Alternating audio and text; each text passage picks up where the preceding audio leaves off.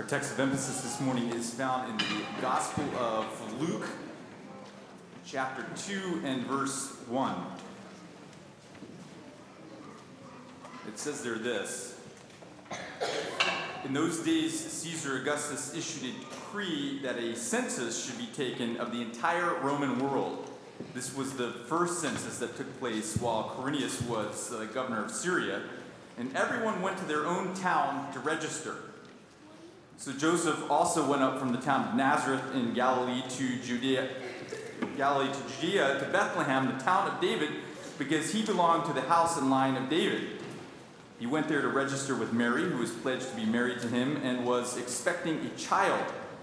While they were there, the, the time came for the baby to be, to be born, and she gave birth to her firstborn, a son. She wrapped him in cloth and placed him in a manger because there was no guest room available for them. And there were shepherds living out in the fields nearby, keeping watch over the flocks at night. An angel of the Lord appeared to them, and the glory of the Lord shone around them, and they were terrified. The angel said to them, Don't be afraid. I bring you good news that will cause great joy for all people. Today, in the town of David, a Savior has been born to you, and he is the Messiah, the Lord. This will be a sign to you. You will find a baby wrapped in cloth and lying in a manger. Suddenly, a great company the, of the heavenly hosts appeared with the angel, praising God and saying, Glory to God in the highest heaven, and on earth peace to those on whom his favor rests. When the angels had left them and gone into heaven, the shepherds said to one another, Let's go to Bethlehem and see this thing that has happened, which the Lord has told us about. So they hurried off and found Mary and Joseph and the baby who was lying in the manger. When they had seen him, they spread the word concerning what had, they, what had been told to them about this child, and all who heard it were amazed at what the shepherds said to them. But Mary treasured up these things and pondered them in her heart. The shepherds returned, glorifying and praising God for all the things that they had heard and seen, which were just as they have been told here. Let's pray. God, as we consider this story, we pray for insight and understanding on you and us. In Jesus' name, amen. Well, it's a, it's a very familiar story. In fact, I would guess if you are uh, a church going person, you've heard this at least uh, once a year. Uh, Joseph called to take part in a census, and so he goes back to the hometown of his uh, family. Mary, his a bride to be incredibly pregnant. There's no room for them to stay, and so they find themselves in a barn in a back alley. And there, uh, Mary gives birth to a baby, a baby Jesus. An angel then makes an appearance at night to shepherds who are out in the fields near Bethlehem. And these shepherds then hurriedly go to find Mary and Joseph and the baby, and then return to the countryside, glorifying and praising God, the text tells us. It's incredibly uh, familiar. Uh, with that said, I want to focus specifically today on the message that this angel uh, has given to these shepherds out in the field. Now, I have never been a shepherd. I don't know much about shepherding uh, or any kind of animal husbandry. I'm only a husband to a wife. So, so I'm not sure what exactly was going on out in those fields, but I'm imagining that it was dark, says it was at night, there's no artificial light. They're guarding their sheep, they're working class people. I would think that this is a pretty simple job at night. I would sheep sleep. Do sheep sleep? Do we know that? Does anyone know? That I'm, they have to sleep, right? So I'm imagining they're sleeping. The guys are out there. It's very dark, and suddenly a messenger comes to them that has is full of light. In fact, the Bible says that the, the shepherds were surrounded by this night, and so this was terrifying. One could imagine. And thus the angel comes to them with these words Don't be afraid. I bring you good news that will cause great joy for all people. Today, in the town of David, a Savior has been born to you. He is the Messiah, the Lord. This will be a sign to you. You will find a baby wrapped in cloth and lying in a manger. So I'm reading this very familiar passage, and I'm thinking of coming and sharing with you uh, today. And the message of this uh, angel uh, jumped out to me. Good news that will cause great joy for all people. Now, maybe it's my cynicism but in my uh, years of ministry, I'm not sure that I could really say that the message of the birth of Jesus has really been a good news for all people that creates great joy. Uh, just because I know a lot of people, even if we're talking about all people being people who uh, proclaim to be followers of Jesus, I know a lot of people who proclaim to be followers of Jesus who don't have a whole lot of joy in their, certainly even their religious experience. This, this assertion by the angel that this news is going to bring great uh, joy, it just doesn't seem to be to, to correspond with my experience. I know a lot of people who have heard this message and it just doesn't create great joy. And so I want to explore this for a few minutes with you uh, today as we think about the birth of Jesus. Why isn't it that there's not more joy surrounding the birth of Jesus? Why hasn't this good news brought great joy to uh, so many? What's, what's going on? This is the promise of the angel. And so I have a couple of uh, thoughts to share with you on this subject. Why not more great joy? Why, all too often, are even even Christians incredibly bummed out about their experience and that this really hasn't, hasn't done it for them when the angel promises great joy is to come. So, a couple suggestions on this. First of all, uh, I would suggest to you that the implications of the angel's news is often applied far too narrowly, in far too narrow a manner. Um, it's well documented that in Jesus' day, the idea of a savior or Messiah, in fact, that lang- the language of Messiah triggered in those working class guys out in the field a, an image. It's well documented that the Messiah concept in first century Judaism related for most to the political situation that they were currently in. They imagined that the Messiah was going to come and help them uh, to overcome the tragic political situation that they found themselves into. They were ruled by a foreign power. The Roman government ru- ruled over all of Judea, over all of Palestine. And so, uh, when we're in uh, times where, let's say, a political situation dominates the cultural landscape, everything tends to be understood in the context of that situation, or in this uh, of politics. So, any good thing that happens, any bad thing happens, is related to for them in first century uh, Judea, the politics of the time. In first century Judaism, Jewish residents are going to interpret everything that happens in the context of their political situation because they're almost obsessed with that uh, reality for them. And so when they hear that the Messiah is coming, the first thought is yes, we are going to be rescued from Roman rule. Now, I think this is understandable.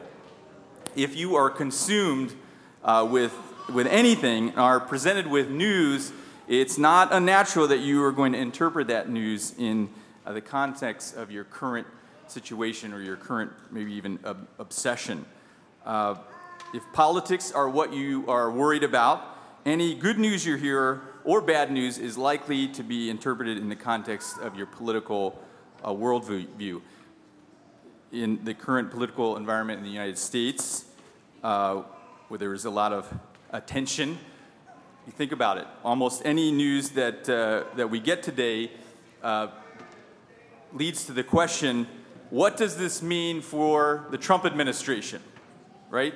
Regardless of what side you're on, if something happens in the world or something happens in the United States economy, the first question is because this is on everybody's mind what's, what's going to happen with the current presidential administration?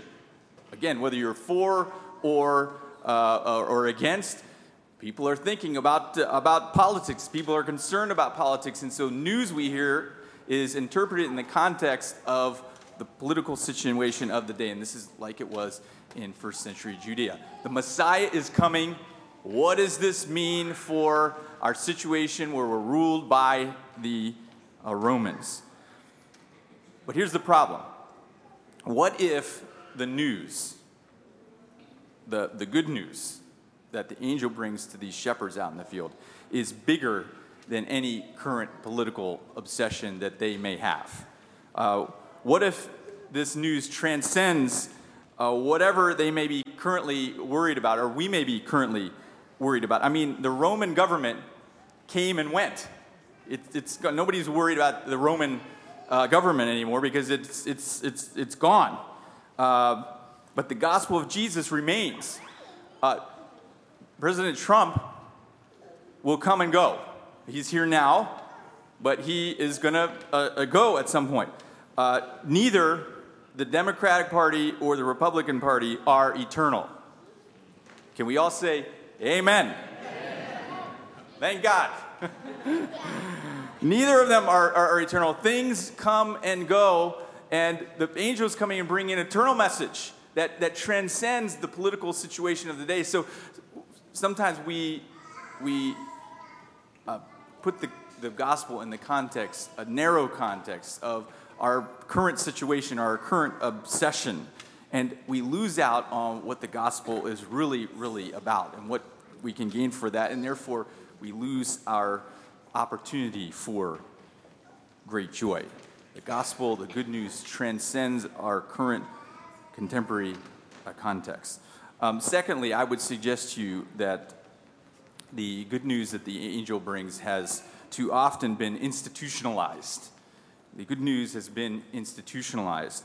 Um, as Jesus grew older, became a, a young man, and then he started uh, teaching in his early 30s, uh, it was nearly impossible for contemporary hearer, hearers, especially those who were intimately involved in the institutional religious system of the day, it was nearly impossible for them to hear what Jesus was saying uh, without that being interpreted through all the institutional knowledge and, and, and uh, pressure that they uh, experienced. It was just incredibly difficult. And Jesus, Jesus refers to this challenge in Luke chapter 5. He told them a parable, it says. No one tears a piece out of a new garment to patch an old one. Otherwise, they will have torn the new garment, and the patch from the new will not match the old. And no one pours new wine into old wineskins. Otherwise, the new wine will burst the skins, and wine will run out, and the wineskins will be ruined. No, new wine must be poured into new wineskins. Jesus is commenting on the fact that, hey, he's coming with a message, but that message is being interfered by all the institutionalism of the contemporary religious uh, organization, and that people just could hardly hear or understand what he was trying to uh, communicate. New wine, old wineskins, it's very difficult to overcome uh, institutional practices, institutional uh, beliefs. When things get institutionalized, uh, they become just one of many. And certainly, this is true of the good news. When the good news is just one of the many things that the church is worried about, then the good news loses its uh, power. When, when the church or organization is, uh, is worried about, you know, retirement plans for employees and building new church buildings and uh, organizing a lot of events, the good news just becomes one more thing in the long list of things that the church should be doing. And so the good news has been institutionalized. And, and that, that means that we lose out on the, the value, the great joy, because it's just one of a bunch of things that the church talks about. Religious leaders has had a very difficult time understanding Jesus because they were so obsessed with the institutional nature subconsciously or consciously, of the system that they were in that it was hard for them to even hear what Jesus was saying. Finally, I would uh, suggest to you that the good news has too often been presented as a bad news. The good news has too often been presented as bad news. I mean, the, uh, the purpose of Jesus' birth uh, is often presented as uh, one coming from God to be our, um, to be our example in all things. Uh, now, don't get me wrong, uh, Jesus is certainly a good example, but saying that Jesus' primary role was to come from God and be an example is actually, I suggest to you, really bad news. In fact, it's terrible news. Because if Jesus is our example and our job is to live up to the example of Jesus, we are in desperate trouble. Um, I'm in desperate trouble. I mean, I'll speak for my, I'm in desperate trouble. If, if, if Jesus' role was to come be an example and my job is just to follow in line with what he's done, I'm in, in terrible trouble because I, I haven't followed very well. You guys with me here? If Jesus' primary role is an example, we are all in desperate trouble because there are very few of us, yea, none of us, who are really living up to the example that Jesus set. Isn't that true? I mean, you think about your own experience, your own brokenness. You're not living up to the example that Jesus has, has set. And so, if his primary role is an example, we are in desperate, desperate, desperate trouble. Um, Christmas is a couple of days away. You guys know that, right? Trees. Two of them, just so you wouldn't forget. Um, anybody done, have you done your Christmas shopping yet? You guys do Christmas shopping? Yeah, no, no, Hannah. By the way, welcome back, Hannah. Good to have you here, all the way from Columbus, Ohio. Hannah, good to see you. But you haven't, you don't do Christmas shopping. I haven't yet, tomorrow. Oh, Hannah, I got bad news for you. Uh, bad news. It's bad out there. It's bad out there. Um, I mean, thank goodness for Amazon. I know it's taking over the world and our lives are all going to be owned by Amazon, but I'm thankful for Amazon because I got all the Christmas shopping done and I barely had to step in the store. But so, anyway, you do your Christmas shopping. Hannah, we're going to pray for you afterwards. Because it's rough after there. Uh, so Christmas is coming. It's two days away. Now I have kids, two boys and a little girl. My boys and a little girl, but, but she's a little young for them right now. They are into Legos. You know the Legos? The most power, this is true, the, the, the biggest toy company in the entire world, Legos. They rule. Um, anyway, Legos. So they're into Legos. Now, I don't see them here, so I can tell you. So, and they don't watch the video. I try to make them watch, but then it just it doesn't work. Um, that's a joke. I don't make them watch. It'd be child abuse. Um, anyway, by the way, you can find the videos on adventhope.org. okay, so Legos. So, listen, you, you get Legos. I might have purchased a Lego or two. So imagine now that the boys, very excitedly, they open their presents. I would say Suzanne, she's into Legos too, but she's a little young. So they open the Legos and they see the box. And on the box is a, on the box of the, the Lego is always the picture of what it's supposed to be. You know, it's very complex and whatever. But imagine they open the box, and inside of the box is nothing but the instructions. No, no pieces to play with. Do you know what a bummer that would be? That would be a terrible bummer. You got a picture of what the, the thing is supposed to be, but then, and then you have inside the instructions, but there's no material to actually play with. You guys with me here? If Jesus is only, his primary role is our example, we are in desperate shape because then the, the story of Jesus and the Bible itself is nothing but an instruction manual for us. And, and, and we're given this beautiful picture of how things should look, and then we're supposed to just take out the instruction manual and get it done. But all the material that actually is, is, is, for the doing, for the making, and the putting together isn't in there, that's the biggest bummer of all time. And this is what happens when the gospel is presented as Jesus coming to be an example for us from God alone. Again, Jesus is a wonderful example, but if that's it alone, we are in desperate trouble because we are never, ever, ever going to get it together and be like Jesus on our own. You got the instruction manual for the Legos and no Legos to actually play with or put together. We are in debt. That's going to be a very, very sad Christmas day. You guys with me here?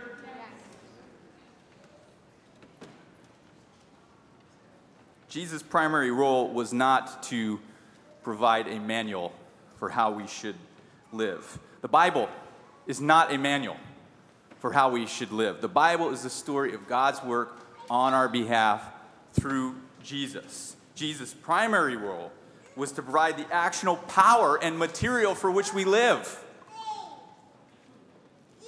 His life helped us to see who God actually is. His death provided the ability for us to be forgiven, the actual material for us to live a new kind of life. His resur- resurrection foretells what is going to happen to everyone who embraces a relationship with Him, not just in the future, but now. Lives that are tra- changed and transformed and made new. This is the promise of Jesus' resurrection. Jesus is not just an example. He came and did what we cannot do. He gives us power, He gives us the material to live a new kind of life. And this is why the good news is good news. Good news is bad news when it's just an instruction about how to live. And the Bible is just an instruction, and the church offers, offers classes and says, hey, get it together. This is what kind of person you're supposed to be. That ends out being bad news because none of us are ever going to live up to the example that Jesus has given. It's just not going to happen. God has worked and done something that we couldn't do. In Ephesians chapter 2 and verse 8, we have to read this at Christmas. It's by grace that you've been saved through faith. This is not from yourselves, it is a gift. And the season of gift it is a gift. A gift is a free gift I don't, I've, I've given gifts this, this Christmas. I'm not expecting anything in return. I'm going to give a gift to Jude. I'm going to give a gift to Levi. I'm going to give a, a gift to Suzanne. I'm going to give a, a gift to, uh, to Sarah. I'm not expecting anything back. It is a free gift. God, the original gift giver, gives a gift, and that this gift is not by our works. It's from God. None of us can boast about what God does. It's, it's all Him in Him. For we are God's handiwork, created in Christ Jesus, yes, to do good works that God has prepared in advance for us to do. The gift of God through Jesus abolishes the merit system of social and personal renewal. The merit system that you have to get it together on your own, you have to figure out the instructions, you have to follow all the instructions on your own, and you will become a better person. That's the that's the system that rules most philosophy in this world today and, and since the world began. You got to get it together on your own. But the good news that was announced when that angel came to those working class shepherds out in the fields was something different has come. God is doing something different, and it starts with a little baby who is, is, is in the town of Bethlehem. And those, those shepherds went and raced to find out what really was going on. Jesus was born as a human baby, and yet he was also the creator God. He lived and displayed what God was actually like, and then he was killed, and his death allowed for our human uh, freedom. Romans chapter 6 and verse 23 says, For the wages of sin is death. That's the bad news. But the gift of God is eternal life in Christ Jesus. That's the good news. The gospel has often been described as the worst news ever, followed by the best news possible. We are in desperate shape. We are never going to get it together. If you're, in, you're looking for an instruction manual, hey, that feels good for the first moment until you recognize you don't have the materials to actually make the thing. God in Jesus has given the material for us to live transformed lives. And this is the best news ever.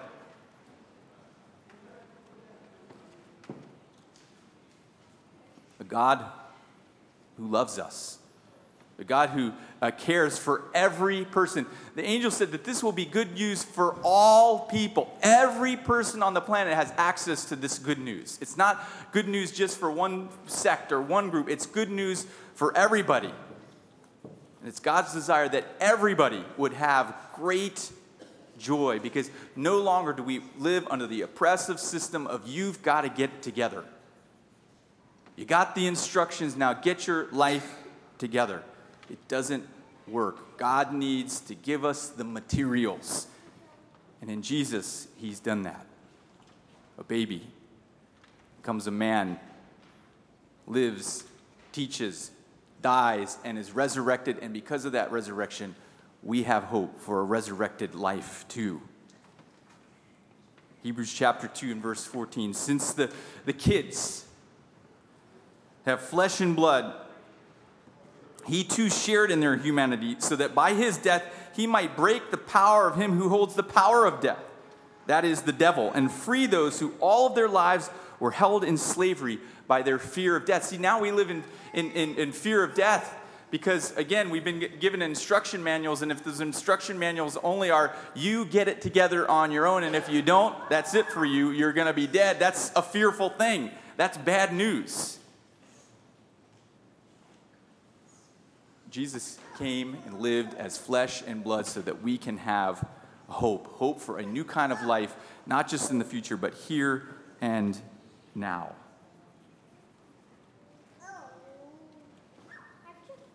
The, uh, the shepherds, the story reads, when they, when they got this, and when they went and actually saw Jesus and they had started to comprehend what happened and what was going on in their own experience, it says that they, they went and they saw the baby, and when they uh, saw this, they went back and started to communicate to other people, and everybody was amazed at what the uh, shepherds said to them.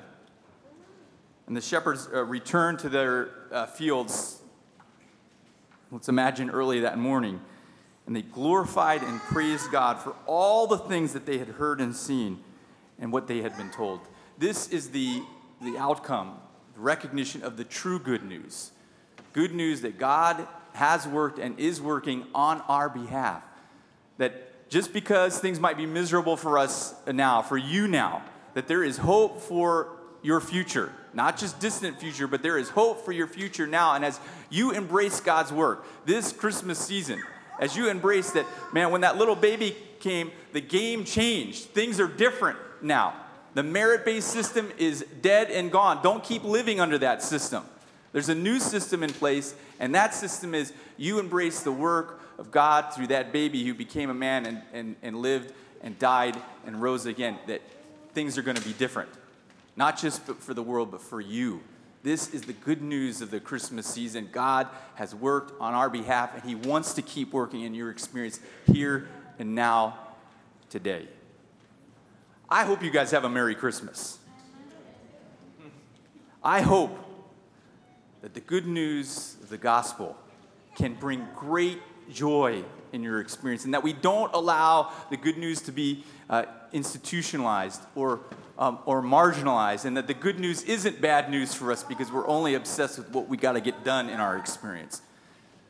May God's Spirit work in your heart and give you joy that only comes from Him. Amen.